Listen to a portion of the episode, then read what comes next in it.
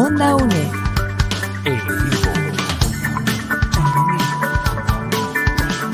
Imagen y sonido, hasta donde estés.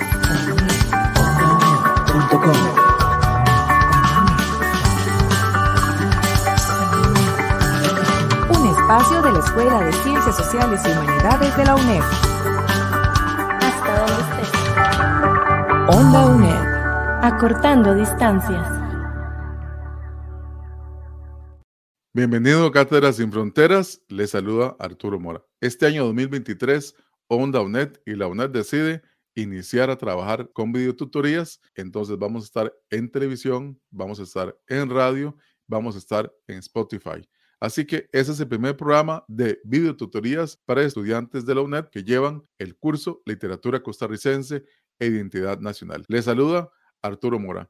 Y hoy el tema que vamos a tratar es aspectos introductorios relacionados con la identidad nacional y la literatura costarricense. Vamos a tratarlos con el profesor invitado Francisco Pérez Zamora. Profesor, bienvenido aquí a Cátedras Sin Fronteras y gracias por aceptar este reto de hacer videotutorías aquí en Onda Saludos, don Arturo, un placer saludarle y también a todas las personas que siguen este espacio, que nos están escuchando y que nos están viendo a través del video que se está realizando, de forma que podamos generar un, un espacio más de aprendizaje también que refuerce los diferentes contenidos que se abordan en las unidades didácticas y por supuesto que puedan tener un abordaje más amplio también de los contenidos de la asignatura. Empezamos de una vez, profesor, con la primera pregunta. ¿Cuál es la importancia de las proclamas de Juan Rafael Mora Porras en la conformación de la entidad costarricense?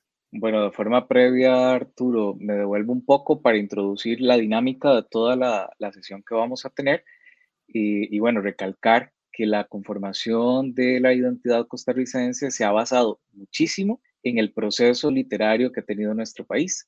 Entonces, es sumamente necesario e importante establecer que la identidad siempre va a ir más allá de un proceso intelectual está presente también en diferentes acciones, reflejando cómo somos, quiénes somos. Y al hablar de esto a nivel general, tenemos que ser conscientes que se hace referencia a un conjunto de prácticas y de convenciones, es decir, de acuerdos socioculturales que permiten que se tenga una noción general sobre lo que significa ser costarricenses y cómo nos vamos a definir como costarricenses propiamente. También es necesario y es muy importante establecer una diferencia entre lo que es la identidad cultural con respecto a lo que es la identidad nacional. En el primer caso, cuando hablamos de una identidad relacionada con la cultura, estamos hablando de un conjunto de prácticas que surgen de las condiciones históricas y materiales en las que las diferentes poblaciones construyen desde sus diversidades, desde sus particularidades, un sentido de pertenencia colectiva, es decir, cómo nos reflejamos a nivel general como país. En el caso entonces de una identidad nacional, vamos a basarnos en la idea de un sistema único, homogéneo, de diferentes representaciones que giran en torno al sujeto eh, colectivo costarricense. Es decir, un discurso ideológico que excluye y que va a invisibilizar las diferentes prácticas culturales ajenas al interés de una clase social o de un proyecto político económico dominante. Es decir, siempre va a haber una idea, fuerza detrás de lo que nos va a definir como país propiamente en el ámbito de las identidades. Esto quiere decir entonces que la identidad nacional tiene la capacidad de seleccionar, de legitimar y de generalizar algunas de las representaciones más eficientes y pertenecientes de la identidad cultural. Tomará ciertos rasgos que le permiten entonces caracterizar a la población de forma general. Entonces, el proceso de construcción de la identidad costarricense no fue algo inocente, no fue algo espontáneo, rápido, sino que se dio a partir de ciertas condiciones históricas y políticas donde se podría especificar, como lo dice Iván Molina, que toda identidad refleja una invención. En el caso propiamente de la pregunta que usted me planteaba, que me parece que es sumamente relevante porque se va a tomar como punto de partida las proclamas de Juan Rafael Mora Porras. Una proclama va a ser un discurso que tiene un fin específico Y en este caso voy a hacer referencia entonces en primer lugar a un ejemplo propiamente de la proclama para que después podamos desarrollar un poco cuál es la importancia que tuvo esa proclama como tal en el proceso de conformación de la identidad costarricense.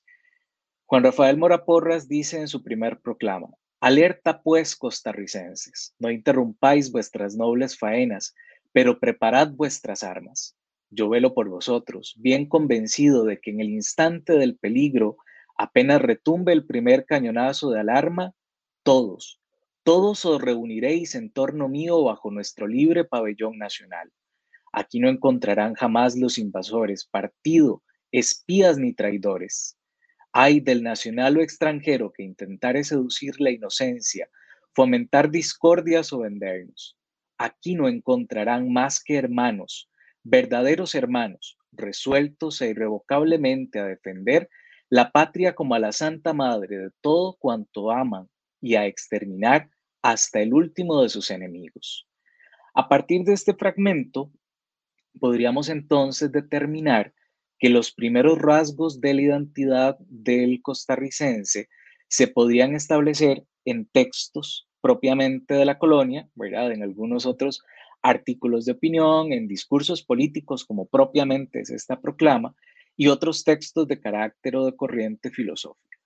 En el caso de las proclamas, eh, vamos a tener un reflejo justamente de elementos fundacionales, es decir, introductorios, pilares para empezar a notar algunas pistas básicamente de lo que es la identidad costarricense.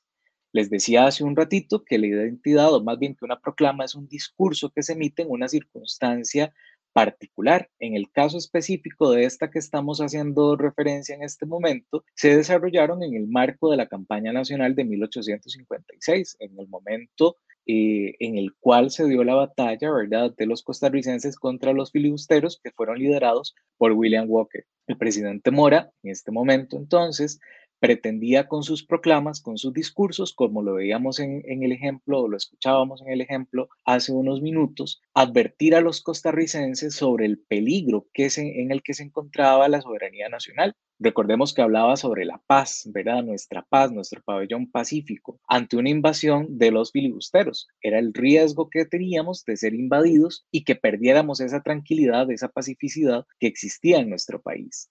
Esto entonces conceptualizó en este se conceptualizó, perdón, en estas proclamas una idea de comunidad y de identidad nacional, enmarcándose en aspectos como la paz y por supuesto el trabajo y haciendo un énfasis especial en el peligro en que corría esa paz porque eh, nos estábamos viendo atentados por fuerzas extranjeras que venían a dominarnos una vez más. Entonces, además en este discurso de Juanito Mora, vamos a evidenciar una cultura patriarcal ¿Qué quiere decir esto? Bueno, se manifiesta el riesgo que existe de dominación sobre las esposas, sobre las casas, sobre el territorio y se vulnera o se evidencia más bien una vulnerabilidad ante la posibilidad de ese ultraje por parte de los invasores. El resguardo de esa soberanía equivale al resguardo de la sexualidad femenina, por lo que esto pondría a prueba la honra, honorabilidad perdón, patriarcal del costarricense. Es decir, si no salíamos a defender nuestra patria, íbamos a dejar de ser un país pacífico y además estaríamos reflejando que estamos eh, dejando a la libre, por decirlo de alguna manera, la, eh, la posibilidad de que alguien entrara y, y se llevara lo más preciado de nosotros. Se debe comprender que existe una figura metafórica entre lo que era la estructura familiar y la relación entre Estado-Nación y la ciudadanía. Vamos a tener una asociación del presidente de la figura del presidente Juanito Mora con una figura paterna que debe velar por el orden, por la convivencia ciudadana, representando entonces un vínculo entre el padre y sus hijos, el padre y su familia. El presidente vela por la familia costarricense, que es un pueblo pacífico, una vez más, que es un pueblo que está eh, llevando la guerra en paz, la vida en paz con normalidad, y entonces ahora alguien llega a atacarnos y tenemos que salir a defender lo que es nuestro.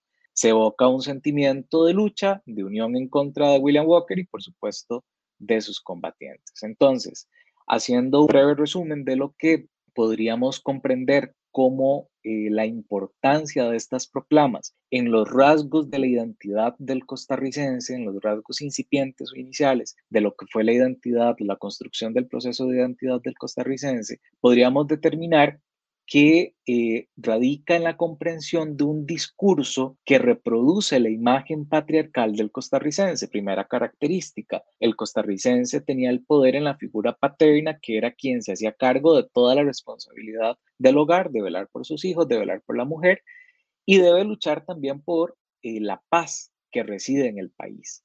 Segunda característica, somos un país pacífico, plasmando entonces en el imaginario que nuestro territorio era una nación caracterizada por la unión familiar, por ser pacíficos, por tener personas trabajadoras, personas que eran civilizadas, por lo que la amenaza externa podía vulnerabilizar esas características que imperaban en el país. Entonces, es la primera impresión que podemos tener de la construcción identitaria de Costa Rica, que también tuvo repercusiones en aspectos como la elaboración de un sujeto nacional y cómo debía ser es decir, cómo eran los habitantes de nuestro país. Bueno, amplia Amplia y densa, profesor, y tocó pues los temas. Creo que algo muy interesante es esta imagen de el presidente como el papá de la nación y cómo los elementos de la familia, de la paz, el país representado por la, por, la parte femenina, ¿verdad? Había que protegerlo. Entonces el llamado es proteja su casa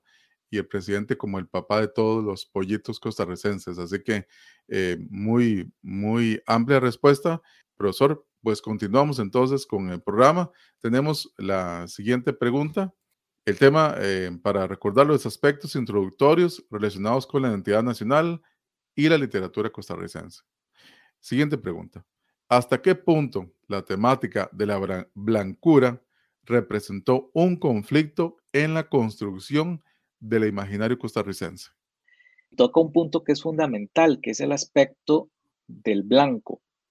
Vamos a ver, y pensar incluso en la sociedad de hoy que podríamos unificar un solo color de piel para los diferentes habitantes de un territorio representa un conflicto sumamente grande.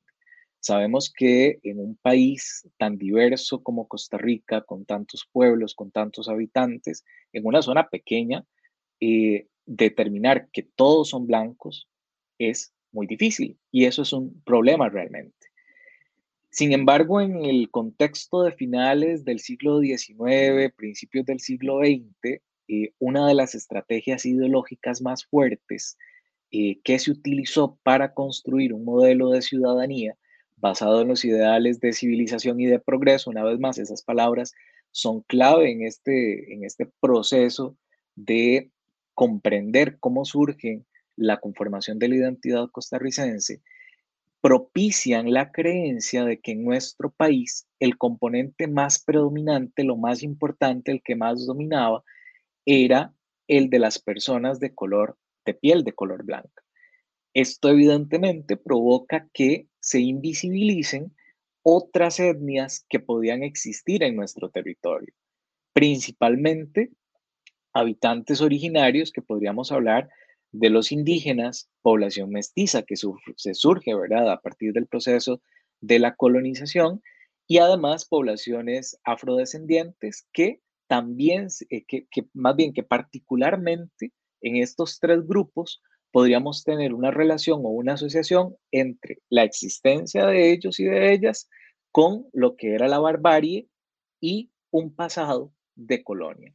Es decir, la blancura para que lo tengamos claro desde el momento inicial, se iba a relacionar, como les decía hace unos segundos, con el progreso y la civilización. Contemplar otras culturas, otras, eh, otros grupos étnicos representaban la barbarie, es decir, lo opuesto, y nos recordaba el proceso de colonia que habíamos tenido años atrás. Uno de los intereses más importantes que tenía la clase oligarca liberal era inventar un imaginario nacional basado en la modernidad europea y estadounidense. Esto es fundamental. En nuestro país se genera toda una polémica por la concepción de lo que teníamos nosotros frente a lo europeo. Por lo que describir al costarricense como blanco era una manera de construir un modelo de identidad y de ciudadanía nacional. Esto también se iba a relacionar con las formas de exclusión social, ¿verdad? Cómo hacíamos a un lado a los demás, eh, que se daban en el país con las poblaciones que ya he mencionado. Retomemos, grupos indígenas, grupos mestizos, grupos, grupos afrodescendientes. Según Iván Molina, esto eh, no fue más que una evidencia de un problema que se estaba dando a vivas voces en la sociedad costarricense. Entonces, aquí estamos hablando de un proceso de finales del 19, principios del 20. Me encantaría que repensaran si en la sociedad de hoy esa construcción identitaria ya se ha destruido o si todavía consideramos que en nuestro país, por diferentes fuerzas ideológicas, mantenemos solamente la idea de que somos blancos y únicamente blancos, ¿verdad? Para que vayamos haciendo como una relación entre lo que teníamos y lo que tenemos en la actualidad. Esto también se va a relacionar con las diferentes estructuras de poder, de colonialismo, de otredad que imperaban en el país. La otredad es un concepto fundamental también, reconocer en el otro en el proceso de construcción de la identidad. La blancura era, interpretada por las personas europeas como un símbolo de cristiandad, de verdad, de pureza, y esto apoyó la imagen de que no es de nuestro país, es decir, un nacionalismo moderno y civilizado. Si éramos blancos, éramos modernos, somos civilizados. Si teníamos culturas todavía indígenas, no habían sido, no había, no había modernidad, no había civilización. Si teníamos pueblos eh, con personas afrodescendientes, tampoco existían estas estructuras. El filósofo Alexander Jiménez dice lo siguiente, abro comillas, es la suposición de que este es un, es un pueblo blanco de gente blanca europea, que aquí no hubo pueblos indígenas, que no hubo mestizaje, que nosotros somos una especie de extensión de Europa en esta región. Cierro comillas. De esta manera entonces nos queda un poco más claro que lo que se trataba era de invisibilizar lo que tenía y representarnos como una extensión europea. Esto representa una negación de lo que realmente sucedía en nuestro país. Costa Rica era y hasta hoy sigue siendo una zona en la que se evidencia una realidad mestiza, plurilingüe y multiétnica. Esto es la razón por la cual considerar que toda población era blanca, que toda la población era blanca, evidenciaba un problema de discriminación y de exclusión de gran cantidad de habitantes en nuestro país.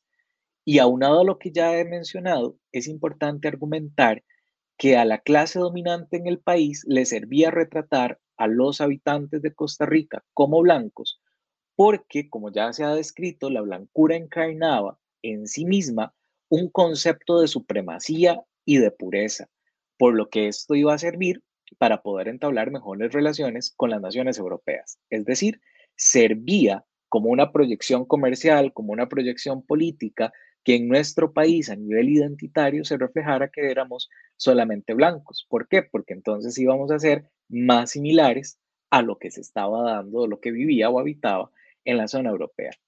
Esto entonces se puede ubicar, si lo queremos ver de una forma todavía más tangible y actual, en diferentes textos de la época de finales del siglo XIX y principios del XX, pero muy fundamental, o con muchísima más claridad, lo podríamos ver reflejado con el himno nacional que todos nos sabemos y cantamos con muchísimo orgullo. Una frase eh, básica, en la lucha tenaz de fecunda labor que enrojece del hombre la faz. Al decir enrojece del hombre la faz, estamos reflejando que la faz de la persona es blanca y se nota la manera en que se va enrojeciendo su cara. Entonces, eso reflejaba que en nuestro país lo predominante era los campesinos blancos que se entregaban a las arduas tareas, dejando de lado la existencia de otros grupos étnicos que también colaboraron en la construcción de la identidad costarricense. Entonces, de esta manera, representar que todos eran blancos es un problema porque deja de lado a otras poblaciones que también ayudaron en la construcción de lo que somos hoy. Onda UNED Acortando distancias.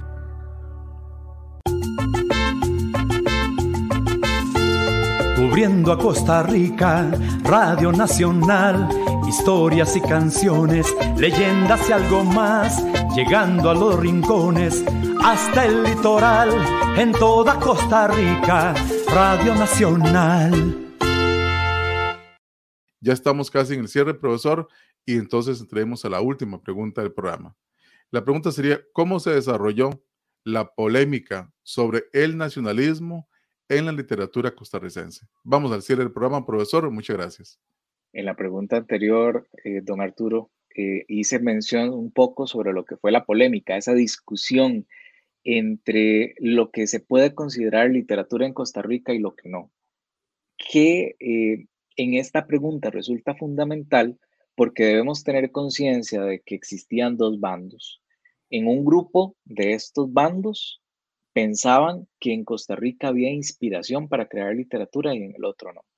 Pero bueno, vamos a, tratar de comprender un poco que para poder entender esa polémica, em, vamos a tener en principio eh, algunas cartas y artículos de opinión que aparecían publicadas en periódicos, ¿verdad? Entre 1894 y 1900, que es la época fuerte en la que se da esta polémica en la literatura eh, nacional, ¿verdad? Se le ha conocido.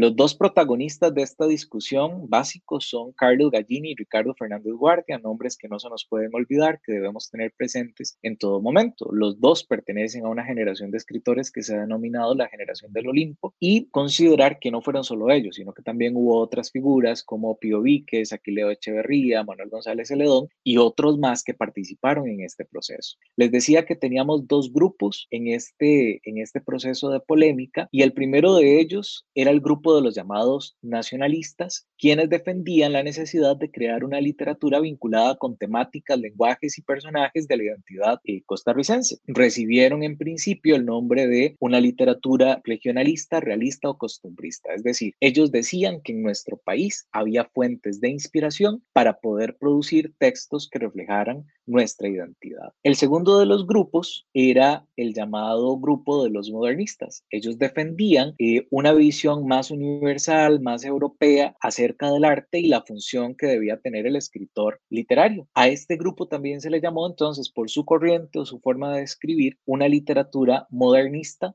eh, extranjerizante, cosmopolita, afrancesada por su admiración por los estilos y las temáticas europeas. La relevancia principal de esta polémica radica en el proceso de conformación de la identidad nacional y de otras sociedades hispanoamericanas. El contexto, su contexto, constituye una etapa de transición en el cual se cuestionaron dos tipos de discursos. Uno, de modernidad asociado con el proyecto expansionista de los Estados Unidos y de los modelos culturales europeos. Europa era la fuente básica a partir de la cual se trataba de imitar la corriente estética y otros que defendían un discurso más tradicional relacionado con la nostalgia, relacionado con la autoafirmación de valores y de las costumbres nacionales. Retomamos las figuras que les hablé hace unos minutos, Carlos Gallini y Ricardo Fernández Guardia. En 1894, Ricardo Fernández Guardia va a publicar un libro que se llama hojarasca y provoca que Carlos Gallini reaccione. Era una figura Gallini reconocida en el ámbito literario por ser eh, filólogo y además crítico literario como tal,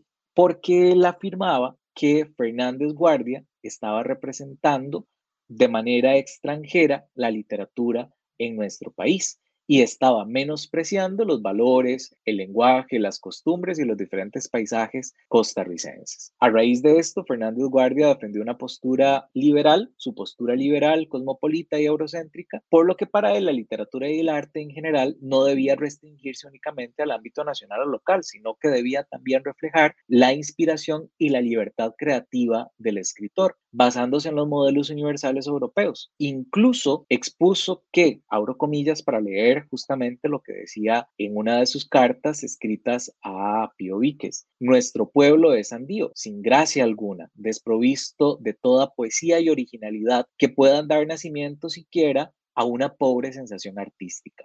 Es decir, planteaba que en nuestro país no existía ningún tipo de inspiración ni razón para generar literatura, ya que el desarrollo cultural era incipiente en comparación con la tradición artística europea. Y traigo un ejemplo tomado de una obra de teatro fundamental de Ricardo Fernández Guardia que se llama Magdalena, que en uno de sus fragmentos, eh, uno de los personajes le dice a otro ¿verdad? Que en Costa Rica eh, se encuentran cosas buenas, ¿verdad? Y otra persona, María, que es el personaje, le dice, no, si aquí no hay nada bueno, un país de salvajes donde no se puede vivir. Más adelante, eh, María, ¿verdad? Le dice, eh, Fernando le dice, perdón, a los demás personajes, que le ruega que no crea eso, ¿verdad? Que son cosas que se deben conocer.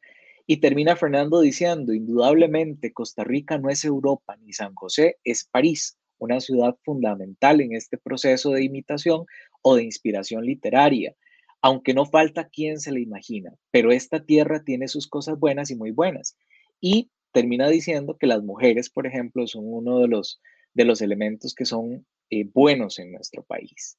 Entonces, podríamos ver en este fragmento, en este ejemplo tomado de un texto propiamente de Fernández Guardia, cómo se retrata la superioridad de Europa como tal. Entonces, Carlos Gallini, por el contrario, defendía la idea de una literatura local que permitiera a los lectores extranjeros una representación artística de la identidad y de la sociedad costarricense, es decir, una escritura que reflejara la realidad del país, representando a sus habitantes y a sus formas de vida. Entonces, la ironía de Fernández Guardia jugó un papel muy importante porque elabora una metáfora donde contrapone la figura escultural de la Venus de Milo con la referencia a las indias de Pacaca, que era un grupo indígena que se ubicaba en el cantón de Mora. Entonces, expone que a partir de la Venus de Milo podrían crearse diferentes productos de gran belleza, pero que de la segunda, es decir, de la India de Pacaca, lo único que podría obtenerse era eh, un producto de la misma calidad, es decir, otra India de Pacaca, menosprecia lo que teníamos en nuestro país. Eso era una muestra más de que su intención era representar una estética europea, es decir, la civilización y el modernismo, y expone eh, que nuestro país era signo de barbarie, de fealdad y de exclusión. Entonces, para cerrar esta parte de la pregunta, la polémica disminuye su tensión a partir de 1900 debido al carácter oficial y político que para ese momento tenía el discurso de la identidad nacional en la sociedad costarricense. Además, se da la publicación de un libro que muchos conocen, muchas personas conocen y han leído, que es El moto de Joaquín García Monge, que se considera la primera novela costarricense. Y en este texto podríamos entonces tener una evidencia clara de lo que era el costumbrismo literario y se comienza a dar una serie de publicaciones relacionadas con la conformación de un discurso y una cultura nacional donde la figura del campesino toma fuerza en la representación del imaginario costarricense de la época en diferentes textos, siempre en contraposición con el imaginario europeo y la oposición entre la civilización y la barbarie. Entonces, esta figura del campesino es sumamente importante de tomar en cuenta porque va a ser una pieza fundamental en la construcción de la identidad y se desarrollará en los siguientes capítulos de la unidad didáctica. Gracias, profesor, por estar hoy aquí en Cátedras Sin Fronteras en esta primera radio tutoría, video tutoría del 2023. Encantado de compartir con ustedes y espero encontrarnos en otros espacios más adelante para aclarar todas las consultas que puedan surgir y pues seguir compartiendo más sobre el conocimiento y la construcción de nuestra identidad a partir de la literatura en nuestro país. Hoy en el programa estuvo el profesor Francisco Pérez en la producción y les acompañó en la locución y dirección del programa Arturo Mora. Onda UNE.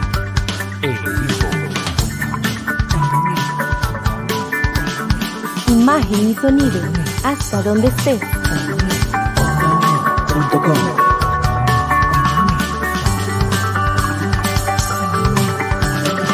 espacio de la Escuela de Ciencias Sociales y Humanidades de la UNED. Hasta donde estés. Onda UNED. Acortando distancias.